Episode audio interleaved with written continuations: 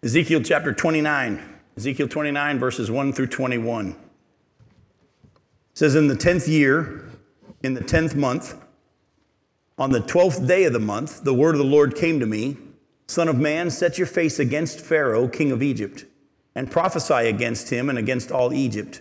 Speak and say, Thus says the Lord God Behold, I'm against you, Pharaoh, king of Egypt, the great dragon that lies in the midst of his streams, that says, My Nile is my own, I made it for myself.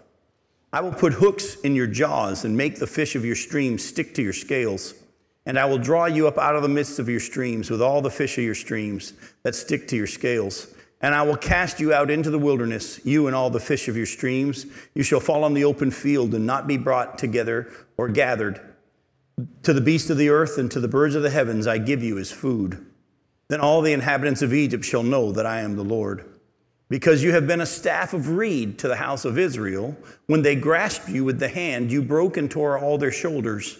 And when they leaned on you, you broke and made all their loins to shake. Therefore, thus says the Lord God Behold, I will bring a sword upon you, and will cut off from you man and beast, and the land of Egypt shall be a desolation and a waste. Then they will know that I am the Lord. Because you said, The Nile is mine, and I made it. Therefore, behold, I'm against you and against your streams and I will make the land of Egypt an utter waste and desolation. From Migdol to Syene, as far as the border of Cush, no foot of man shall pass through it, and no foot of beast shall pass through it. It shall be uninhabited forty years. And I will make the land of Egypt a desolation in the midst of desolated countries, and her cities shall be a desolation forty years among cities that are laid waste. I will scatter the Egyptians among the nations and disperse them through the countries.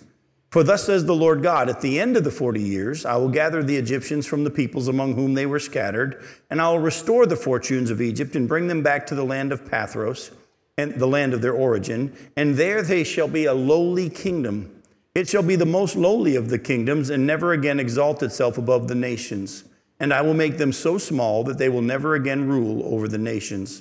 And it shall never again be the reliance of the house of Israel, recalling their iniquity when they turn to them for aid. Then they will know that I am the Lord God. In the 27th year, in the first month, on the first day of the month, the word of the Lord came to me, Son of man. Nebuchadnezzar, king of Babylon, made his army labor hard against Tyre. Every head was made bald, and every shoulder was rubbed bare. Neither he nor his army got anything from Tyre to pay for the labor that he had performed against her. Therefore, thus says the Lord God Behold, I will give the land of Egypt to Nebuchadnezzar, king of Babylon, and he shall carry off its wealth and despoil it and plunder it, and it shall be the wages for his army. I have given him the land of Egypt as his payment for which he labored, because they worked for me, declares the Lord God. On that day, I will cause a horn to spring up for the house of Israel, and I will open your lips among them. Then they will know that I am the Lord. Now, as you probably can tell, there's a lot here. We're going to try to pull all of this stuff out and get, get, unpack this chapter and get into chapter 30 tonight in the time that we have. This prophecy about Egypt in verses 1 through 16 is actually in the year 587 BC, and it's prior to the ones that we looked at last week. Remember last week we were looking at the prophecy in the three chapters against Tyre? Well, those were in the 11th year of Ezekiel's captivity. And look here, this one's in the 10th year. So actually, even though chronologically in our Bible, prior to this we have the prophecy against Tyre, this prophecy God gave Ezekiel prior to the one in Tyre. You understand what I'm saying? So that one was 586 BC that he was given the prophecy against Tyre. This one God gave to him in 587. Now, this the, as the final siege of Jerusalem by Nebuchadnezzar is already underway. It started in 588. This is in 587 that he's getting this prophecy, and the siege of Jerusalem finishes in 586. Now, Ezekiel is told to prophesy against the king of Egypt and all of Egypt as well. The, the king of Egypt at this time that he's prophesying against is Pharaoh Hophra. That's important you keep this in mind because we're going to look at a couple of pharaohs tonight. This is Pharaoh Hophra, H O P H R A. All right? Now, and this prophecy is referring, when he talks about the judgment of the king of Egypt, the Pharaoh, this prophecy is referring to the defeat of the king of Egypt by the Greeks in of Cyrene in 570, but mostly about the conquering of Egypt by Nebuchadnezzar in 568 to 567 BC. So I know it's tricky for us sometimes because we're used to years adding up. As you go timeline prior to Christ, the years count down. Remember, Nebuchadnezzar is attacking Jerusalem from 588 to 586 BC. This prophecy is in 587 while the siege of Jerusalem is going on. Nebuchadnezzar finishes his siege of Jerusalem in 586, and in 585, he does the siege of Tyre, which we studied last week. And he attacks Tyre for 13 years, from 585 BC to 573 uh, BC. All right, he finishes that and as we're going to touch on a little bit later on, he never fully defeats Tyre. You remember, as we studied last week, even though their coastline cities were demolished, a bunch of the folks and a lot of people of Tyre went out to the fortified island and protected themselves there. And it wasn't until Alexander the Great came that the rest of Tyre was defeated. And that'll be important later on in our study. But when he finishes in 573 BC, Later on, so many years later, in 567, 568, 567 BC, he comes against Egypt. And as you saw in our prophecy here, God even says he's going to use Babylon and Nebuchadnezzar to judge Pharaoh Hophra, the king of Egypt at that time. Now, he also said that when Nebuchadnezzar comes and attacks and defeats Egypt, that Egypt is going to be desolated uh, for how many years? You remember from our reading? 40, from, for 40 years. So do this math with me in your head. 567 is when Nebuchadnezzar defeats uh, Egypt. The Persians take over in 525. And if you remember, when the Persians took over, the Persians allowed the Jews to go back to their land. You remember that? Under Nebuchadnezzar in captivity, they were in captivity there. But then, when the time came that God was done having Babylon be the world power, and the Medes and the Persians took over, and if you study the book of Daniel, you'll see that transition. He's under Nebuchadnezzar at the beginning, but near the end of the book of Daniel, we got Cyrus, and the Medes and the Persians are in charge. And if you remember, it's Cyrus and the Medes and the Persians who allow the Jews to go back to their land and rebuild their temple and rebuild their walls. Well, the same thing happens with the Persians when they take world control after the Babylonians. They allow the Egyptians to go back into their land. So, roughly from 567 until 525 is how many years? Just a little over 40 years. And the prophecy even said that they would be destroyed by Nebuchadnezzar, laid waste, and they would be scattered amongst all the countries for 40 years. When the 40 years are over, he'll allow them to go back into their land. And as you're going to see later tonight, we'll talk about this some more. Uh, they all, the prophecy also said, though, that even though they're back as a nation, they'll never be a world power again. And that's important, which we'll get to later on. But that kind of lays the foundation for what we want to go to. Go for it. Go for it. So God was using Nebuchadnezzar and everything like that. He was bringing judgment on Jerusalem and, and, Tyre and Egypt. Yep. Okay. So why did he allow the Persians to come? I know that he already said that he was going to come after Nebuchadnezzar. Yep. If he was using the question is if he's using Nebuchadnezzar as, and I'm going to give you a short answer because we are actually going to deal with that in our study tonight because there's a verse that we just read which uh, deals with that. But the short answer is God has his purposes and his plans for each season, and he allow he uses nations, but then he judges those nations according to what they've done and he chooses which nation is going to be in power. And you're going to see that in a lot more, a lot more clear clarity in just a little bit. So I don't know if that'll hold you off for a little bit. So just hang on for one second, and we'll deal with that. Now, I want to take some time though to deal with why, according to this prophecy here, Egypt was to be judged. I don't want, I want, don't want you to miss it. Look at verse six and seven, verses six and seven of chapter 29. Then all the inhabitants of Egypt shall know that I am the Lord, because you have been a staff of reed to the house of Israel. A staff was like a walking stick, and it's something you leaned on for support. But if the staff is made of reed, what is that staff going to do? It's going to break. It's going to bend. It's going to be no support at all. And God says to, to, Egypt, because you have been a staff of reed to them, when they reached out their hand to you, you ripped their shoulders out of socket. When they leaned on you, you broke and made all their loins to shake. In other words, there were times in the history of Israel when Israel leaned on Egypt for support, and Egypt gave way. And I want to walk you through biblically some of that history. Go back to Genesis chapter 47. I want you to see that at one time, Egypt was a help to the nation of Israel. Genesis chapter 47, look at verses 1 through 12.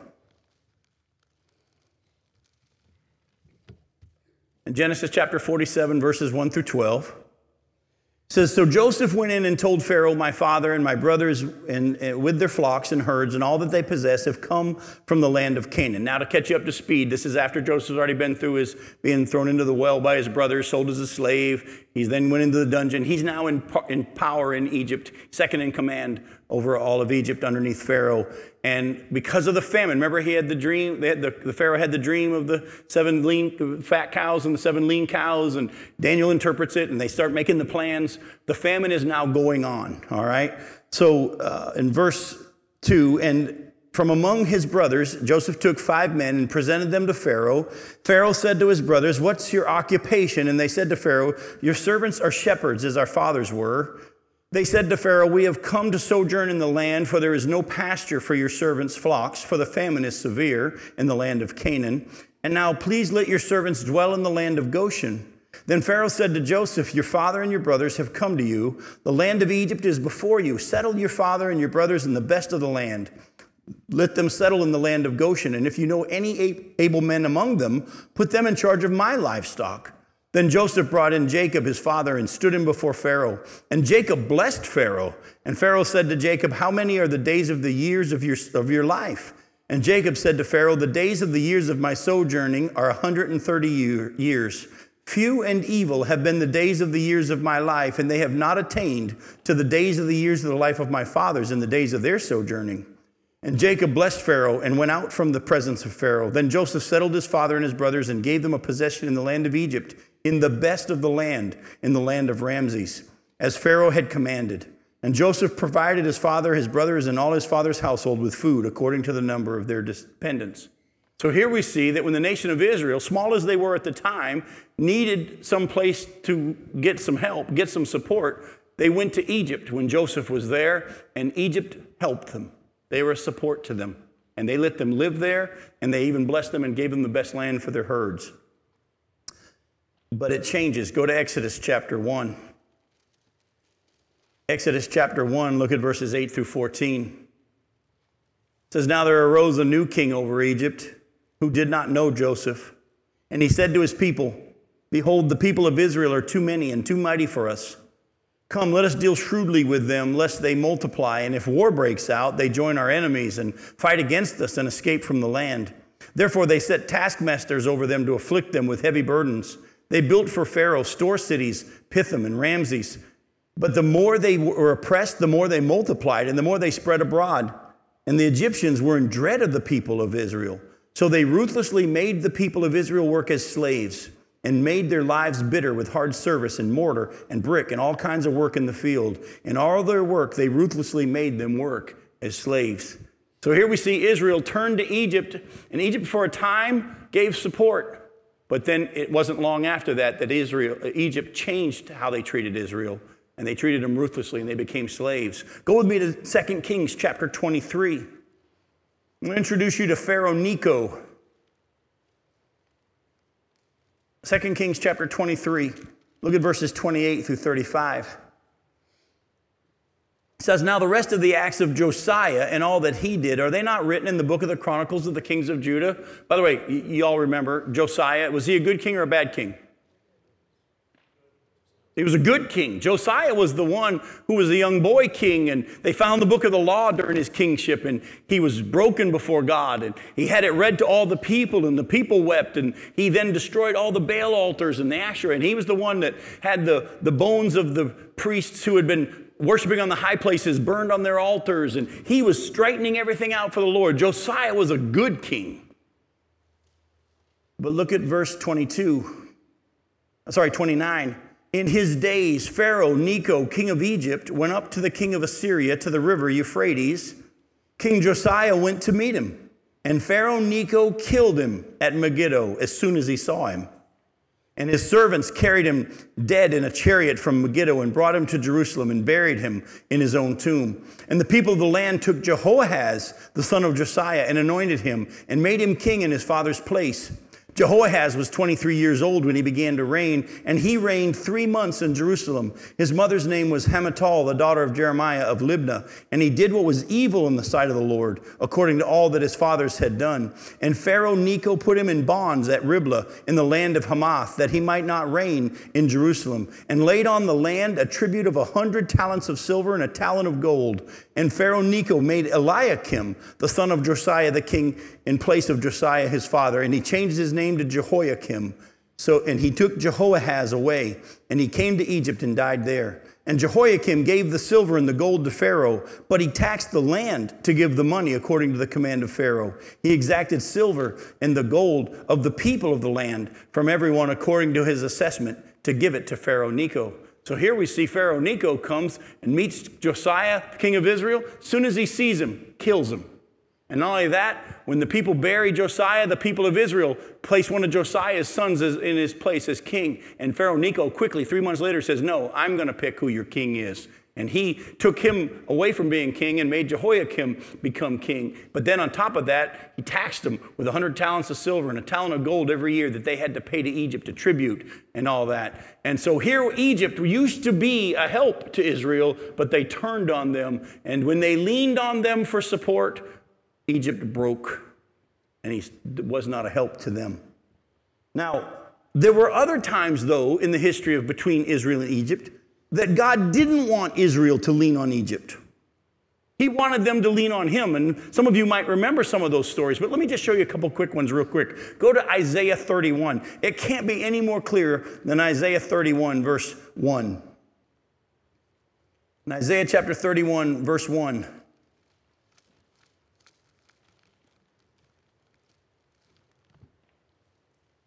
He says, What are those who go down to Egypt for help and rely on horses and who trust in chariots because they are many and in horsemen because they are very strong, but do not look to the Holy One of Israel or consult the Lord?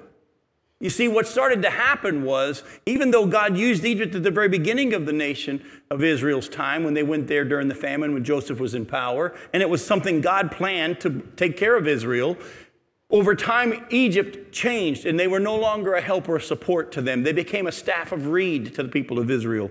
And then the Egyptians kept attacking them or doing like we saw with Pharaoh Necho and, and making them pay tribute. And on top of that, there were other times that God was sending judgment against Israel and he wanted them to turn to him in repentance, and instead they would go and try to get help from Egypt to fight against these nations that were coming to judge them. Let me give you another example of that. Go to Ezekiel chapter 17. Remember, way back in our study of Ezekiel, uh, in chapter 17, let me remind you of what we saw there. Look at chapter 17, verses 11 through 17. it says, Then the word of the Lord came to me, Say now, to the rebellious house, speaking of Israel, Do you not know these, what these things mean? Tell them, Behold, the king of Babylon came to Jerusalem and took her king and her princes and brought them to Babylon. And he took one of the royal offspring and he made a covenant with him. This is Zedekiah, and made a covenant with him, putting him under oath. The chief men of the land had taken, he had taken away, that the kingdom might be humble and not lift itself up and keep his covenant, that it might stand.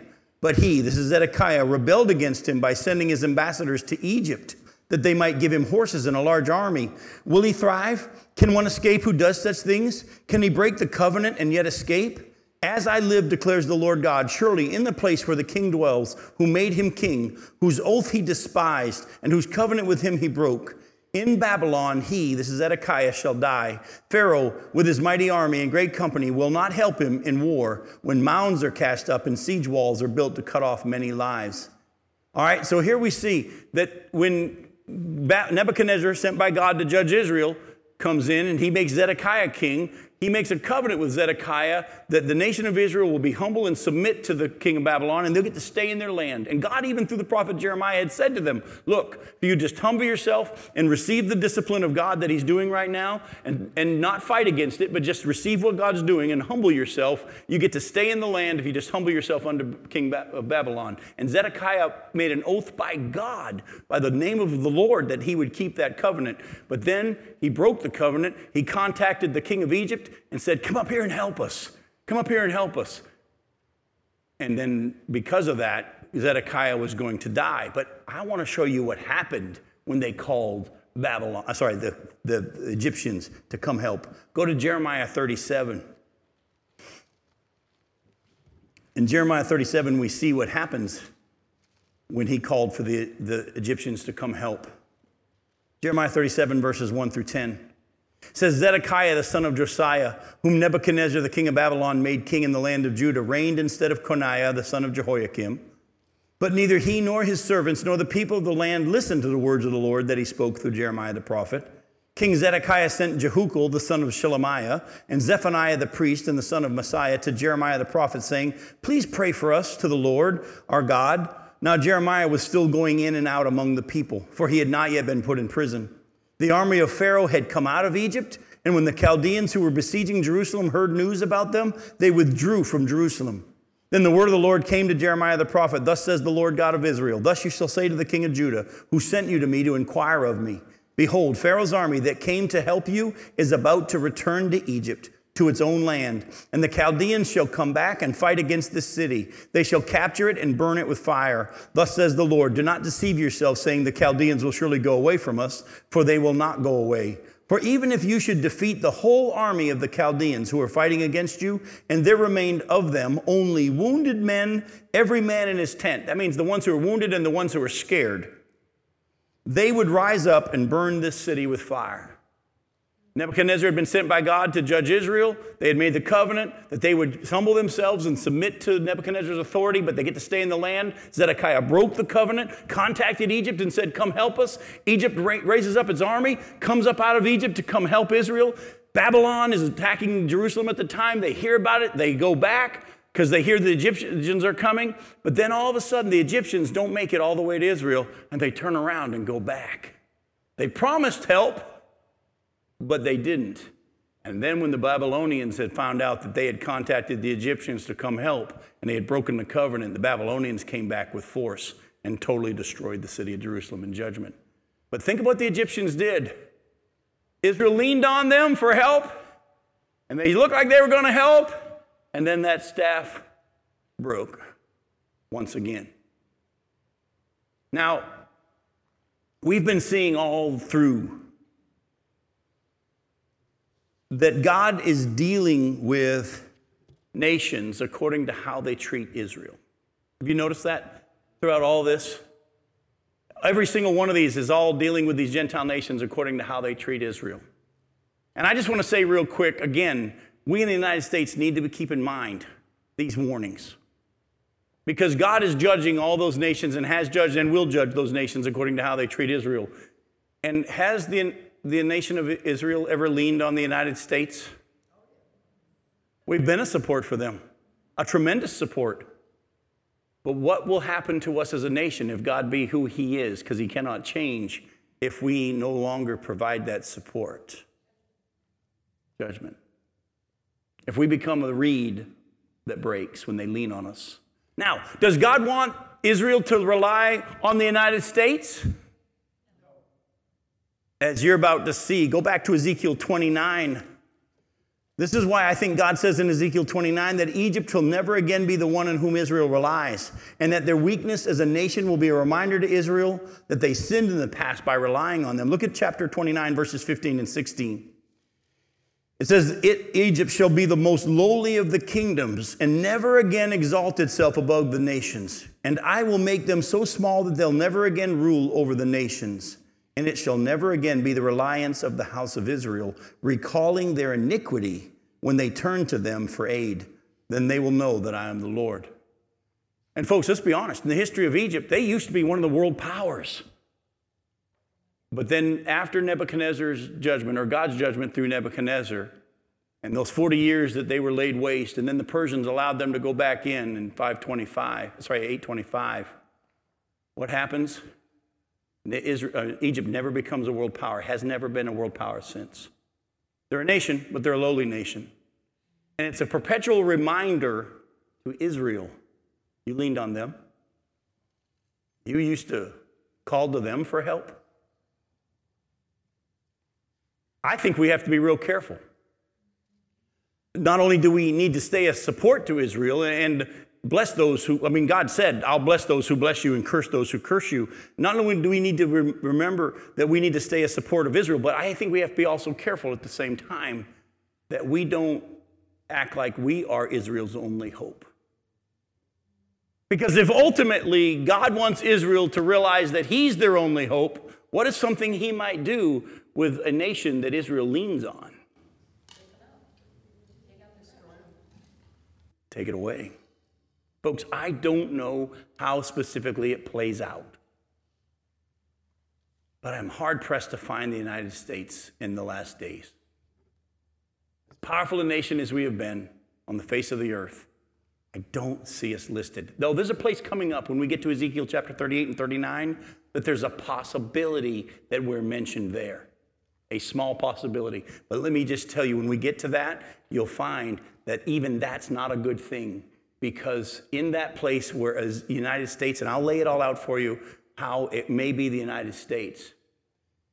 When we get to that passage, you're going to find that that place where it mentions possibly us says that all we do when Gog comes to attack Israel is stand back and let it happen. So, no matter what, it doesn't look good for us as a nation. What should we do? We should pray. We should pray and seek God for our nation. As Daniel confessed his sins and the sins of his people. Let me also tell you when you pray, don't pray like the nation is so bad and we're so good.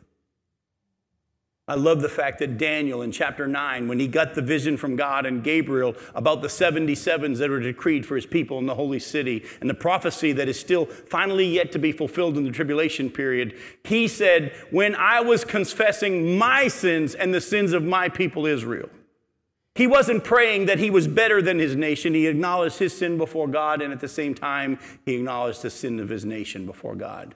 We need to pray with an humble attitude that is not like the one who says, Oh, I'm glad I'm not like that publican or that Pharisee, you know, the Pharisee that prayed looking down on. Don't pray looking down on the United States.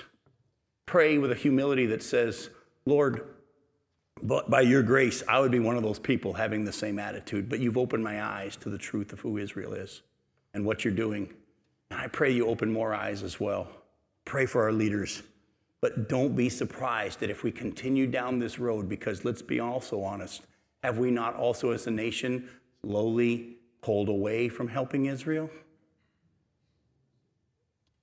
If God be God, and He is, and the Bible says He doesn't change, all these things that happen to these nations and will continue to happen will happen to us. It will. Now, in verse 17, though, we see that Ezekiel is given another prophecy about Egypt. 17 years after the prophecy in verses 1 through 16. You see, in verse 1, it's in the 10th year, in the 10th month. Remember, he counts from his captivity in 597 BC. And here in verse 17 says, In the 27th year, in the first month, on the first day of the month, the word of the Lord came to me. So this is now 17 years after the first prophecy that we just read in verses 1 through 16. Verses 17 through 21 are 17 years later, around 571, 570 BC. Now, again, like I told you, Nebuchadnezzar's army had besieged Tyre for 13 years, from 585 until 573. And so this prophecy is just after his finishing defeating Tyre and, and besieging Tyre before he comes to attack Egypt. Now, but like I touched on last week, you remember, did Nebuchadnezzar totally defeat and conquer Tyre? Alexander the Great did. Even though Tyre was decimated and their coastline cities were, were laid rubble, a lot of the wealth and the people of Tyre escaped to that fortified island and they were protected there, and Nebuchadnezzar didn't fully defeat them. Back in the days of war in the Bible times, how the armies got paid was not that they showed up and received a paycheck every week. How did they get paid? The spoils of the cities they defeated. You lose the battle, you don't get paid. You win the battle, defeat your enemy, defeat the city. They take everything and take the spoils and they, they share them amongst everybody. But with the situation in Tyre, as we read here, go look at what it says in verse uh, 18. Son of man, Nebuchadnezzar, king of Babylon, made his army labor hard against Tyre. Every head was made bald, every shoulder was rubbed bare. Remember, it was 13 years they attacked Tyre. Yet neither he nor his army got anything from Tyre to pay for the labor that he had performed against her. Therefore, thus says the Lord God Behold, I will give the land of Egypt to Nebuchadnezzar, king of Babylon, and he shall carry off its wealth and despoil it and plunder it, and it shall be the wages for his army. They have given him the land, I have given him the land of Egypt as his payment for which he labored, because they worked for me, declares the Lord God. And God says, I was paying attention, and I know that even though they decimated Tyre, they didn't fully defeat Tyre, and they never got paid for the battle at Tyre. So I'm going to give him the wealth of Egypt as their payment for that. By the way, did Egypt have wealth? Does anybody remember looking and at some of these museums, at some of the stuff that Egypt was famous for and the things laden with gold. And God said, they didn't get paid for what they did, but I'm paying attention. And I'll make sure that they are paid for what they did, and I'm going to do it through Egypt. By the way, look at verse 20. I don't want you to miss that. I have given him the land of Egypt as his payment for which he labored because they worked for me. This is tied to your question. Wait a minute. Nebuchadnezzar wiped out Jerusalem, then went down and spent 13 years defeating Tyre, and now is going to come in and lay waste to Egypt and carry off its spoils. And the Egyptians are going to be taken away from the Nile and cast out into the nations. Many of them are going to die in the open land and he's working for God? Let me take you back to Jeremiah chapter 27.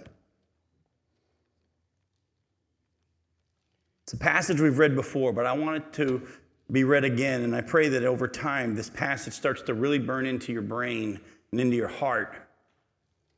Jeremiah chapter 27, look at verses 4 through 7.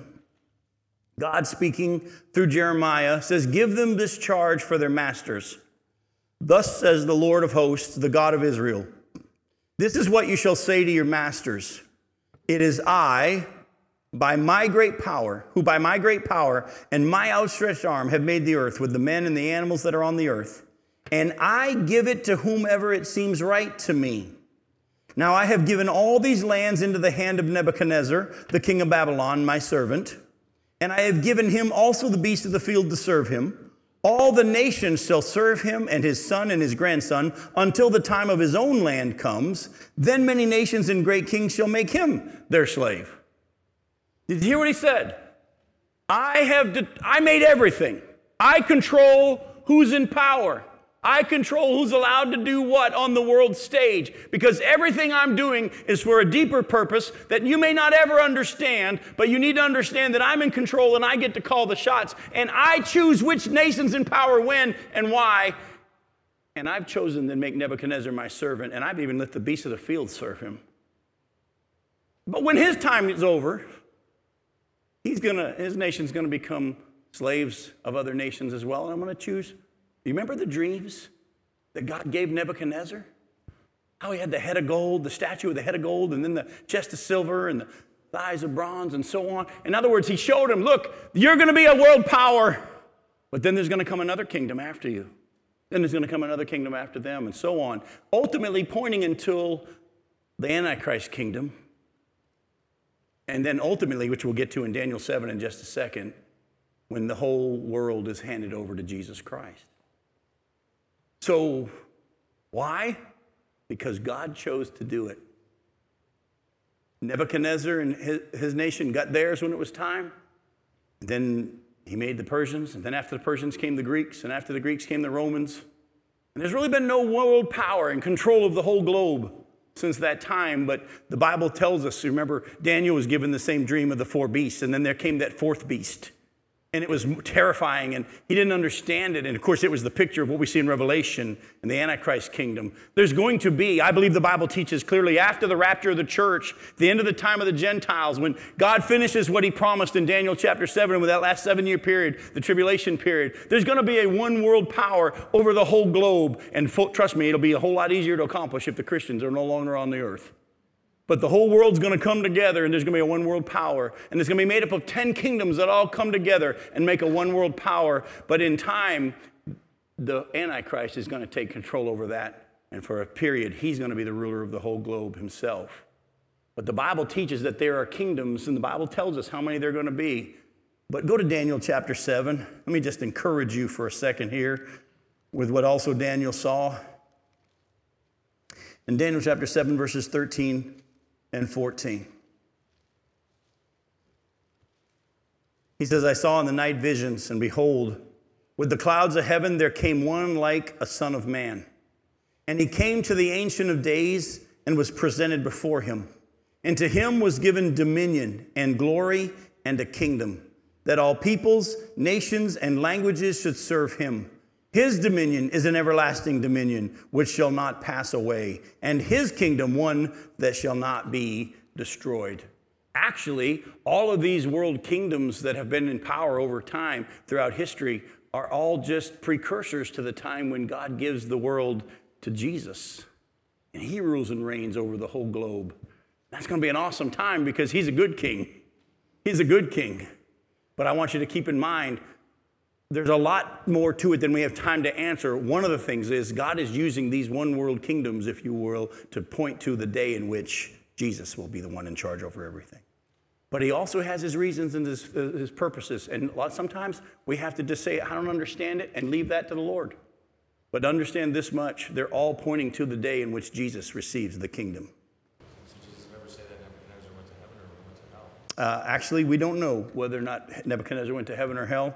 We do know that there came a point where he realized God was God. Don't know whether or not that was salvation or not. But if you go back and study his history, God used him, then God humbled him and had him live as an animal for seven years. And then after that, he came to his senses and he praised the Lord and he said, There's only one God. But at the same time, just because he said there's only one God, even the demons believe and tremble, the Bible says in the book of James. So we don't know. We don't know. Now, before we move on to the next chapter, though, I really want to deal with something in chapter 21 of chapter 29. Look at verse 21. On that day, by the way, you remember those words? Whenever you see those words on that day, it's pointing to what? The very, very end, especially the millennial kingdom, the end of the tribulation period and the tribulation, uh, sorry, the end of the tribulation period and the millennial kingdom.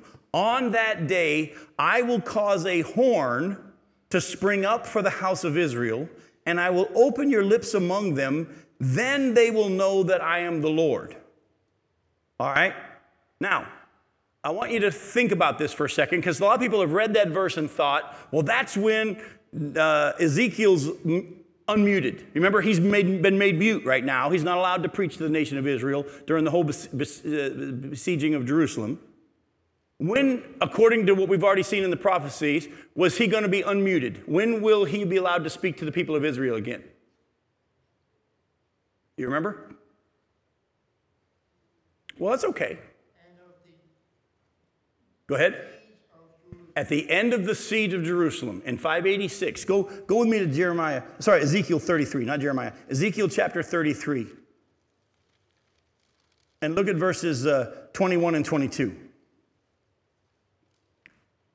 It says, In the 12th year of our exile, in the 10th month, on the fifth day of the month, a fugitive from Jerusalem came to me and said, The city has been struck down.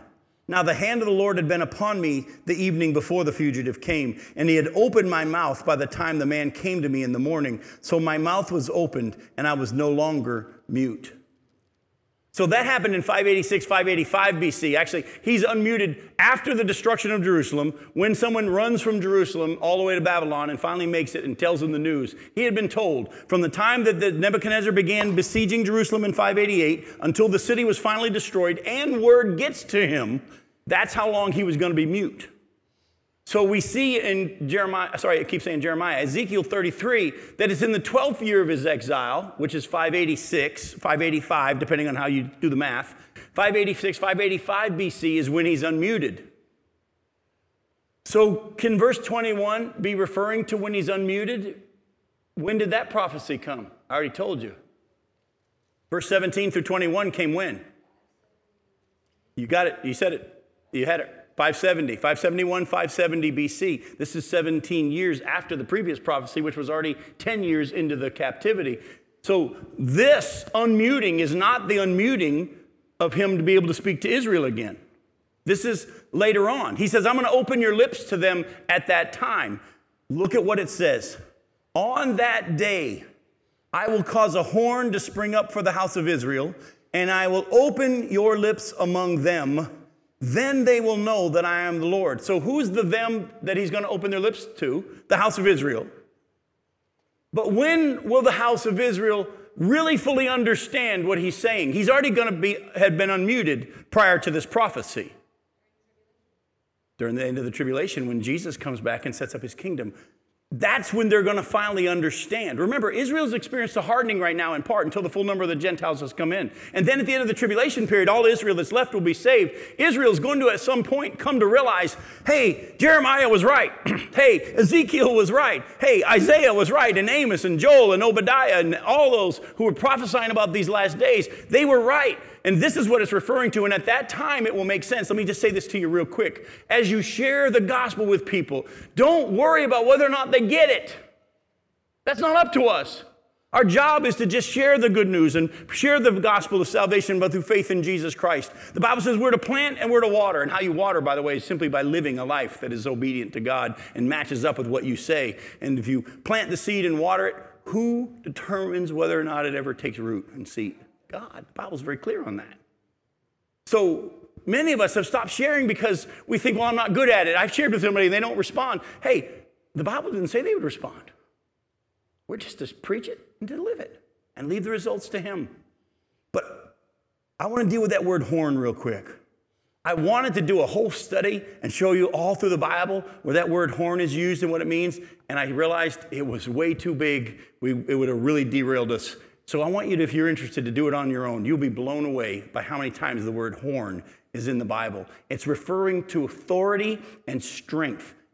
In other words, on that day, I'm going to cause a horn to spring up for the house of Israel. There's one passage, though, I have to show you in my study that I found. We're not going to look at all the passages in Psalms that I found, but let me take you to 1 Samuel chapter 2. 1 Samuel chapter 2. Hannah has been praying for a, a child. And she was barren for many, many years. And she promised God, if you give me a child, I'll give him to you.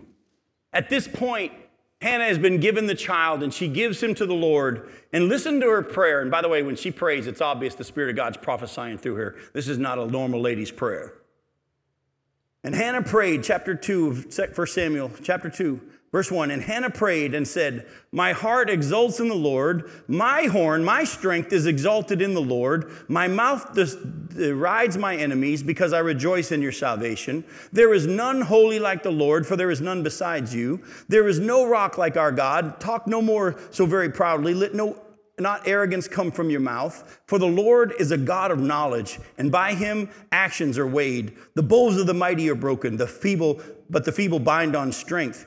Those who were full have hired themselves out for bread, but those who were hungry have ceased to hunger. The barren has borne seven, but she who has many children is forlorn. The Lord kills and brings to life. He brings down to Sheol and raises up. The Lord makes poor and makes rich. He brings low and he exalts. He raises up the poor from the dust. He lifts the needy from the ash heap to make them sit with princes and, inherit a seat of honor. For the pillars of the earth are the Lord's, and on them he has set the world. He will guard the feet of his faithful ones, but the wicked shall be cut off in darkness, for not by might shall a man prevail. The adversaries of the Lord shall be broken to pieces. Against them he will thunder in heaven. The Lord will judge the ends of the earth. Listen closely. He will give strength to his king and exalt the horn of his anointed. Who is that referring to? That's Jesus. It's a prophecy about the coming king. On that day, I will raise up a horn among the people of Israel. It's Jesus. And he'll be the authority. He'll be over the whole globe. Israel will rule and reign over the nations, but it's because Jesus will be the king there. And then they'll know that I'm the Lord. Go to Jeremiah chapter 30. I'm going to do this as quickly as I can because we got 15 minutes and one more chapter to finish. And we're, we're, I think we're going to be able to do it because, scary as it is, we're ahead of the schedule from last night. Go to Jeremiah chapter 30. Look at verses 18 through 24. Thus says the Lord Behold, I will restore the fortunes of the tents of Jacob and have compassion on his dwellings. The city, Jerusalem, shall be rebuilt on its mount, and the palace shall stand where it used to be.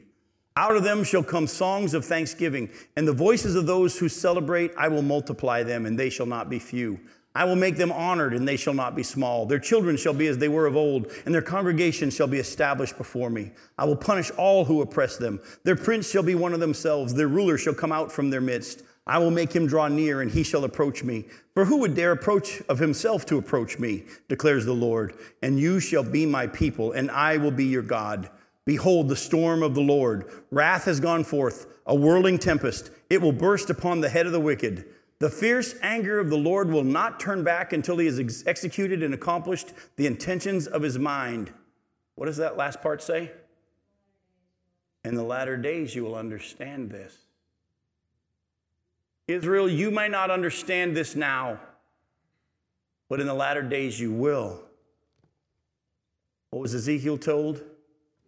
When I raise up that horn that I prophesied back in 1 Samuel chapter 2 over Israel, then your lips will be open to them. In other words, Ezekiel, you've been prophesying to the people of Israel, they haven't been listening. You've been prophesying to the nations, they haven't been listening. But when Jesus comes back and sets up his kingdom, then the Jews will understand. Then the nations will understand. That's when I'm going to open your lips to them.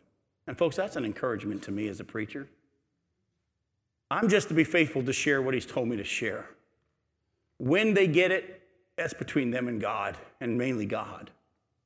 And at the same time, how many times have I, as a preacher, shared something and people just didn't get it? But then a guest preacher came in, said the same thing, and they're like, oh, wait a minute. Parents, the same thing. You tell them, you tell them, but then someone else says it and they get it. But you know what? Aren't you glad they got it? Why do we get so offended if we weren't the because we weren't the ones they heard it from? It's pride. We want to be the ones. No, just leave that stuff to the Lord. Uh, later on, we don't have time tonight. Go back in yourself and read chapter 31 of Jeremiah. It's just an amazing chapter that really deals with uh, the future promises for Israel and how God is not done. Now, we're going to get to chapter 30, but I'm going to do something different tonight in the time we have. I'm not going to read to you the first 19 verses.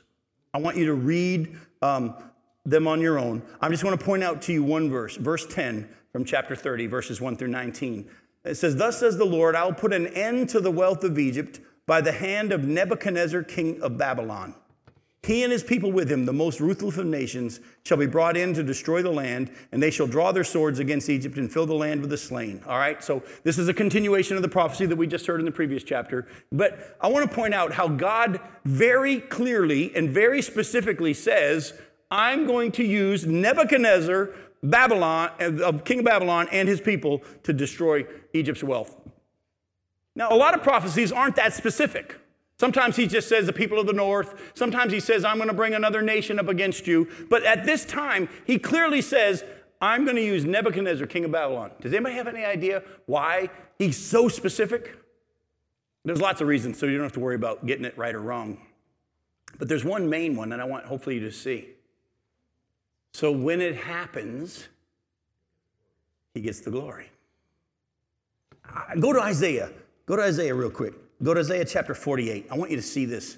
There's a few places here in Isaiah that God says through the prophet Isaiah pretty much what we just talked about. How God's going to give prophecies ahead of time so that he gets the glory. Isaiah 48, verses 3 through 5.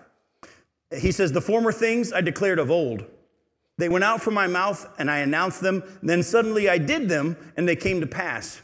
Because I know that you're obstinate, and your neck is iron as sinew, and, and your forehead brass, I declared them to you from old, Before they came to pass, I announced them to you, lest you should say, My idol did them, or my carved image and my metal image commanded them. In other words, one of the reasons why I have prophecy, and one of the reasons, that's why I love prophecy, by the way, is because it reveals God. It's proof that God is God and that His word is true. The things that He says hundreds of years before they ever happened, when they literally come true and He literally said them, we can't help but say, God said it. God prophesied that he ride in on a donkey and he rode in on a donkey. God prophesied that they cast lots for his clothing and then they cast lots for his clothing. He prophesied to be born in Bethlehem and he was born in Bethlehem and all the way through. And when he prophesies, I'm going to use Nebuchadnezzar, king of Babylon, and then that's who it actually did it. Remember, the prophecy came years before Babylon came in to attack them. And I'm sure Egypt was thinking, hey, they're afraid of us. Remember how Egypt had left? Pharaoh Necho and his army had left? And then the Babylonians left because they heard the Egyptians were coming. And then the Egyptians went back and the Babylonians came back. They're, the Egyptians thought the Babylonians are afraid of us. Oh, guess what? Not as afraid as you think because God gave them power over them. Isaiah chapter 45, look at verses 20 through 23. Assemble yourselves and come, draw near together, you survivors of the nations. They have no knowledge who carry about their wooden idols and keep on praying to a God that cannot save. Declare and present your case. Let them take counsel together. Who told this long ago? Who declared it of old? Was it not I, the Lord, and there is no other God besides me? A righteous God and a Savior, there is none beside me. Turn to me and be saved, all the ends of the earth. For I am God and there is no other. By myself I have, myself I have sworn, and my, from my mouth has gone out in righteousness a word that shall not return. To me, every knee shall bow and every tongue shall swear allegiance. God's calling who and saying, Who, who told you this was going to happen? Who's he calling? Look at verse 20. The survivors of the nations. At the end of the tribulation period, he's going to gather them and say, Who told you all this ahead of time? It was me wasn't your fault, God's. It was me all along. Oh, look at verses 24 and 25, though. Only in the Lord it shall be said of me, our righteousness and strength. To him shall come and be ashamed all who were incensed against him. In the Lord, all the offspring of Israel shall be justified and shall glory. I love that. He says, Here's your offer of salvation. I told you ahead of time, and I'm the one that carried it out. Here's your offer of salvation. Now, in verse, uh, we're going to keep moving because of time. In verses, uh, chapter 30, in verses 20 through 26, I want to read it to you, and we're going to wrap up in the time we have left. And we can do this in the time we have left because I was able to do it in less time last night, although it was very fast.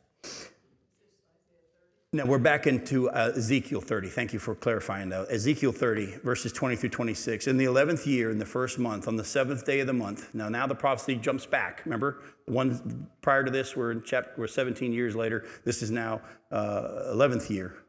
In the first of the month, on the seventh day of the month, the word of the Lord came to me, Son of man, I have broken the arm of Pharaoh, the king of Egypt, and behold, it has not been bound up to heal it by binding it with a bandage, so that it may become strong to wield the sword. Therefore, thus says the Lord God Behold, I'm against Pharaoh, the king of Egypt, and I'll break his arms, both the strong arm and the one that was broken, and I will make the sword fall from his hand. I will scatter the Egyptians among the nations and disperse them through the countries, and I will strengthen the arms of the king of Babylon and put my sword in his hand. But I will break the arms of Pharaoh, and he will groan before him like a man mortally wounded. I will strengthen the arms of the king of Babylon, but the arms of Pharaoh shall fall. Then they shall know that I am the Lord when I put my sword into the hands of the king of Babylon, and he stretches that out against the land of Egypt. And I'll scatter the Egyptians among the nations and disperse them throughout the countries. Then they will know that I am the Lord. Now, keep in mind, this prophecy is dated about 587, right? BC. What's happening right now in 587 BC back in Jerusalem? I'm sorry? Yeah, Babylon's attacking Jerusalem right now. Isn't that interesting? In the midst of Babylon attacking Jerusalem, God's given a prophecy to Ezekiel in Babylon about Egypt. Now, most of us would say, What's God doing talking to Ezekiel in Babylon about a future thing going to happen in Egypt when Jerusalem's under attack right now by Nebuchadnezzar? Don't you think God should be over there? Well, first off, don't lose sight of this. He can multitask.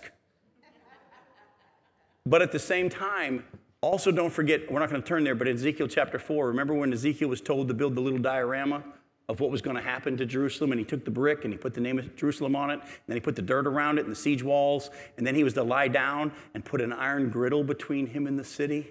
In other words, when this happens and you try to pray to me, won't be there.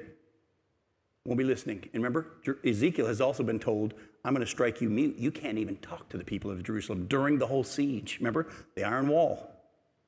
So they could even cry out to Ezekiel, even in Babylon, and say, What's the Lord say? Can't tell you.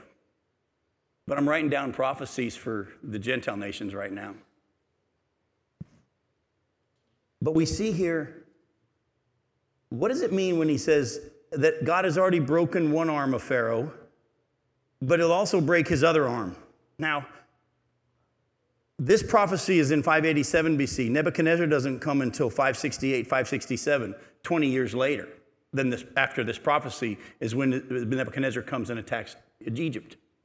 But in 587, God said to Ezekiel, I've already broken one of the arms of Pharaoh, but he's not going to break the other arm or both the arms until 20 years later. Does anybody have any idea what that means? History helps us here, but we have it also in the Bible. Go to 2 Kings chapter 24. You remember Pharaoh Necho? Remember all the nasty stuff he was doing to Israel? How he killed Josiah, gathered a tribute. Go to 2 Kings, that was in 2 Kings 23. We'll go to 2 Kings 24 and look at verses 1 through 7.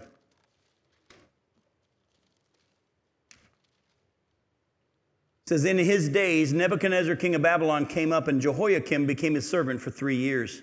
Then he turned and rebelled against him, and the Lord sent against him bands of the Chaldeans, bands of the Syrians, bands of the Moabites. By the way, uh, who had put Jehoiakim in power?